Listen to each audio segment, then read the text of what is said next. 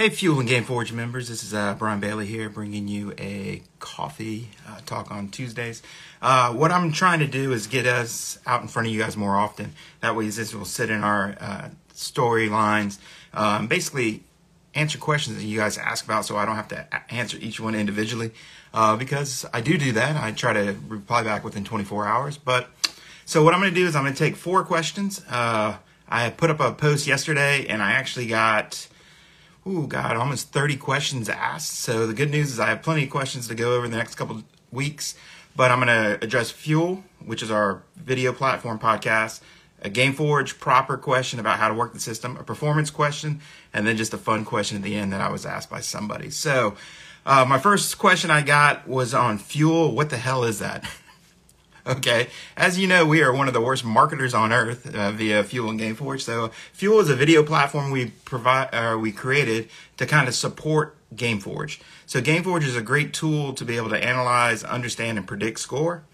Uh, but to apply and train and how to get more out of the system, we created Fuel, which is our video platform and support. So if you're a GameForge member, you can actually add Fuel at a discount now, or you can be just a Fuel member or just a GameForge member. But what it does is help you unlock performance using GameForge, but more so how to unlock performance through psychology with Mike Revlos and Gareth McShay talking about learning, Mark Sweeney talking about data science and Aimpoint and all that good stuff, and me, I'm just a clown. I just fill airtime. So uh, the, all that information's in there. And we also have friends of that are creating stuff. Chris George is creating some really cool stuff.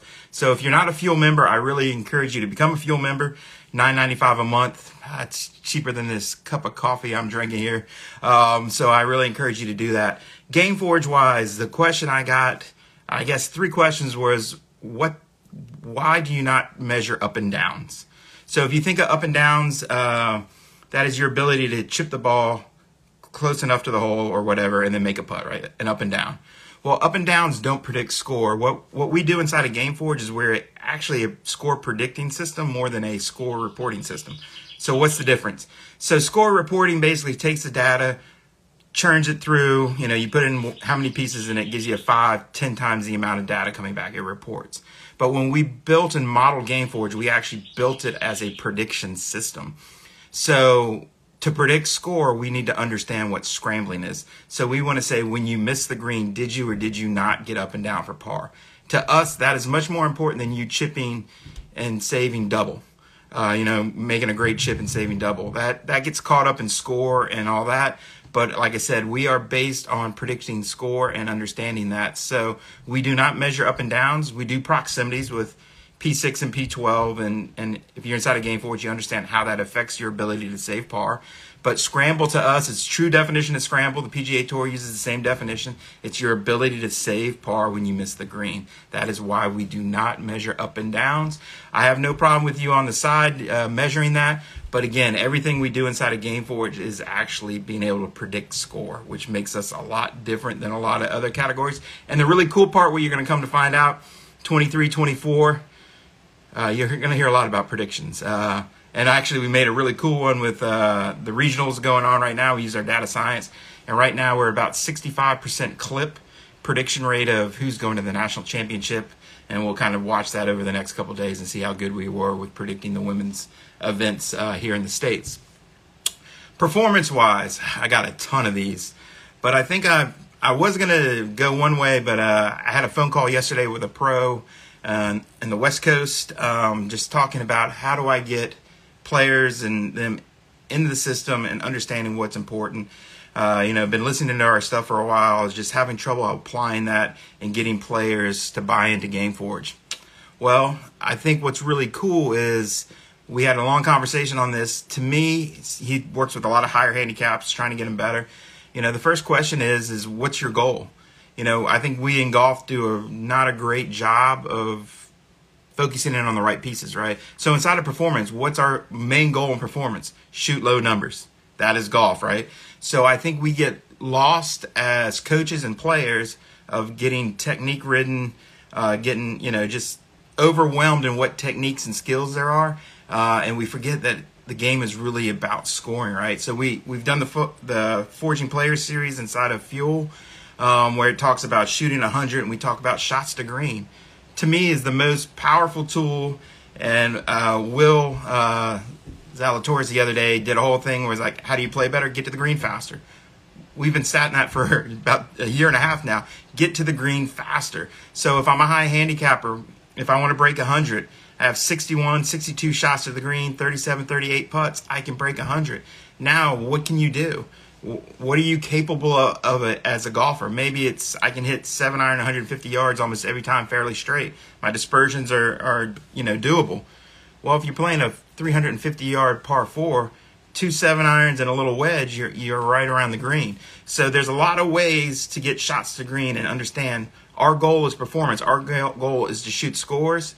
So don't fall for the I have to have perfect technique. I have to have this. Have, my goal is to break 100.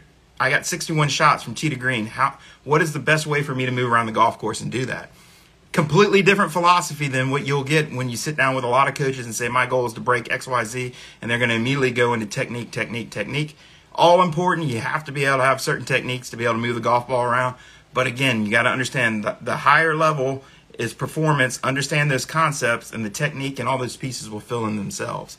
So we had a great conversation on that and really talked about how to get players involved. Inside of GameForge, we do uh, primary stats, which is basically total putts, score, and from that we get shots to green, we get scoring breakouts, and we get some other you know greens and regulation data and stuff like that. But again, it's really putting in three stats, four stats per hole, and that's all you need to do is a higher handicap. You don't need to put in 30, 40 minutes worth of work. You don't need to pay a couple thousand dollars to put things on your golf clubs, move around the golf course that's all you need to start to be able to create a picture on training and where you need to go.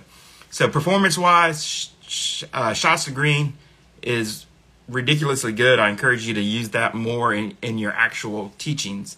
Uh, the final thing we're going to talk about is uh, when we were in Denmark, I had a, a I don't know if I can say his name, but he he uh, became a friend of ours, a very outgoing guy. As we taught a Aimpoint class um, to the members of the Northern Golf Club um, he asked, "Is it important to be to buy the newest and the best equipment to be ready?" I know he's kind of playing around with me. He actually calls me Coach Beard from uh, what's that show? Ted Lasso. He was calling me Coach Beard all day. Uh, but but the concept is is you know is the newest equipment necessary? Do I need to buy that week in week out, month in month out, year in year out? Yes and no of course, equipment's getting better, and the you know manufacturers, for the most part, are trying to get equipment for you to be able to perform at a higher level. That that is true, somewhat. Uh, but don't always believe the hype, and you know maybe there's an engineering piece where they talk about trampoline effect off the face of a driver with a certain shaft, and blah blah blah blah blah blah blah, and it, you know it's we're netting on the computer X percentage more spring effect, and what does that really mean to you as a golfer? A yard. All right. And I've also seen a lot of really good golfers being fitted for equipment by manufacturers and the the computer basically the entire setup looked great on computer on the range everything was great they go two three holes in and they just drop the driver in the middle of the golf course and just go back to their old one because their old one for whatever reason the kick was right the shaft was right the, everything worked out and they hit it much better so again, having the newest and best equipment, again, like anything, doesn't mean I perform. The key is is if I do invest in a new driver or irons or wedge, what do my dispersions do? Are they getting better? Are, are my carry dispersions better? Are my lateral dispersions better? Is my ability to hit a driver? Again, I need to assess these pieces and make sure that the equipment change was right. Uh, I can tell you a story of a pro golfer that club manufacturer put him in a or her inside of a new set of, of equipment uh, into the golf season. She made it on tour. She's actually making cuts, playing well. They basically switch her entire bag out and some reason put uh, this female golfer in stiff shafts. And needless to say, she couldn't break 80 for about six weeks. And then kind of in a tailspin and her career kind of got sub, kind of got wrecked.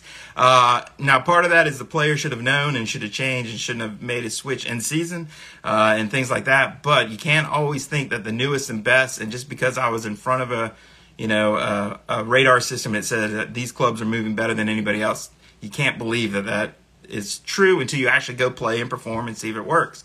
So again, you know, my whole philosophy has changed since starting GameForge. Performance is the bar everything supports that. And if you kind of think of that as your guiding tool as a coach, um, and you make decisions off of performance and where things are going, everything else falls into place and makes a whole lot more sense. So, you know, that's what I would say for my kind of fun question. And as for me, uh, I have hand me down drivers. I'm still playing an old TaylorMade. I don't even know. It's probably about six years old. Head doesn't even come off of it. Uh, I have a set of Nike Pro combos. Uh, so, and yes, I checked them, and my my wedge is still bent 48. So therefore, it is not 42. So I have not picked up eight to 10 yards just by changing the lofts on my clubs. Uh, but again, you don't have to go super new to be able to play great golf. When you find the equipment you like and it's really good, it's really hard to change and being stubborn, and that is me. Um, kind of the four questions I had here. Keep every Sunday night. I will drop a new question um, for you, uh, or I'll drop a new Instagram post for you to ask questions. I've got about 20 more questions I need to go through, and I'll fill those up out over the next few weeks. And then here I'm on my new set. We have a new show coming inside of GameForge and Fuel that is uh, Mixing Passions.